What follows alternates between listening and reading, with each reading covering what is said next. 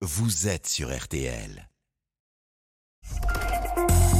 RTL Matin, Autoradio.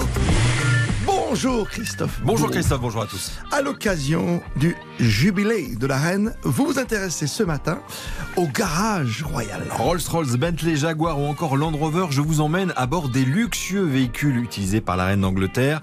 Grande fan de voitures qui adore conduire, vous verrez même que certains modèles appartenant à la famille royale sont surprenants comme cette Aston Martin qui roule au vin et au fromage. Et puis on va revenir sur mon escapade en Alpine Gendarmerie avec la brigade d'intervention de la Manche et mon tour en Alpine bien bien agité avec le pilote de F1 Esteban Ocon.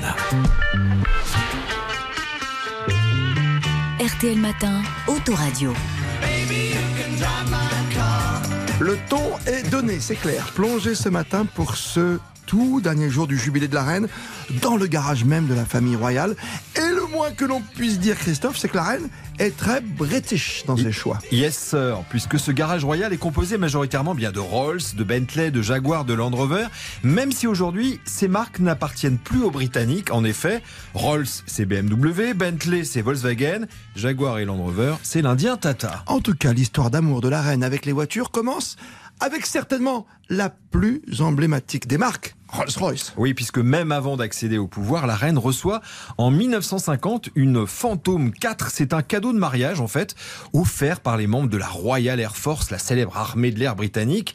Par la suite, eh bien, plusieurs autres Rolls viendront compléter la collection. L'une d'elles transportera même, il y a un peu plus de dix ans, Kate Middleton à l'abbaye de Westminster le jour de son mariage avec le prince William.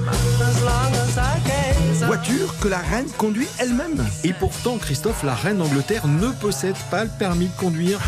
Et elle n'a jamais passé l'examen, en fait. Mais pourquoi?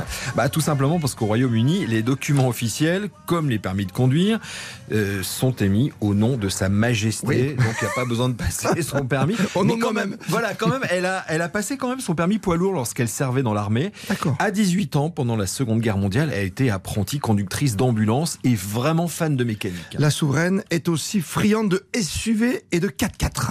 en particulier pour parcourir les chemins caillouteux de son domaine de Balmoral en Écosse, domaine de 7500 hectares. Elle a souvent été vue, aperçue et photographiée à bord de plusieurs Land Rover, Oui. dont un dernier, luxueux hybride. Et elle adore conduire vite.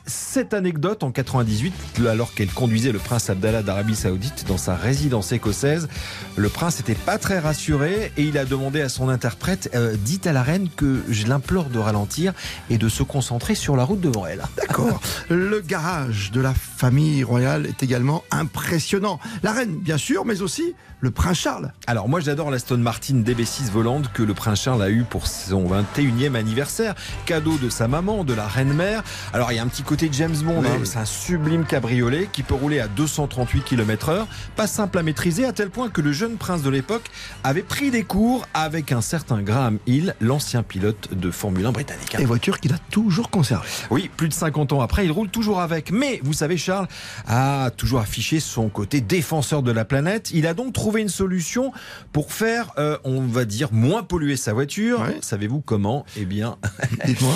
en la faisant rouler au vin et au fromage. C'est français ça. Ce n'est pas une joke, oui c'est français.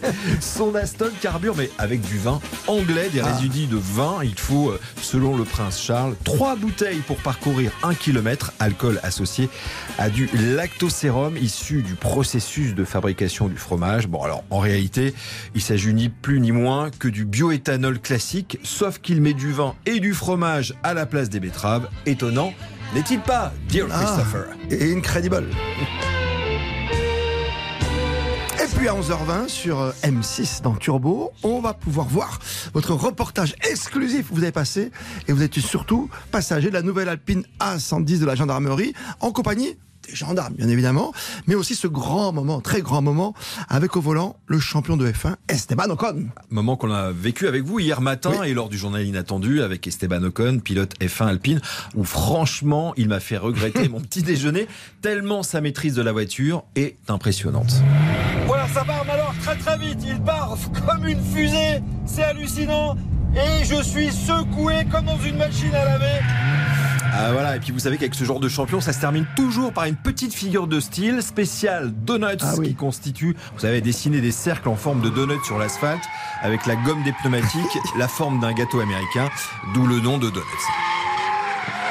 Ça va aller pour le petit-déj euh, ce matin Ce matin, ça va mieux. Je peux vous offrir un mieux. petit croissant, Euh, une petite Pas de chouquette problème, pas de problème. Retrouvez le reportage évidemment en images, comme à la radio sur l'appli RTL et en images, à ne manquer sous aucun prétexte tout à l'heure, 11h20 sur M6 dans Turbo, présenté par Dominique Chapat.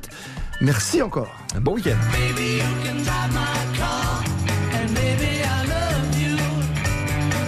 Baby,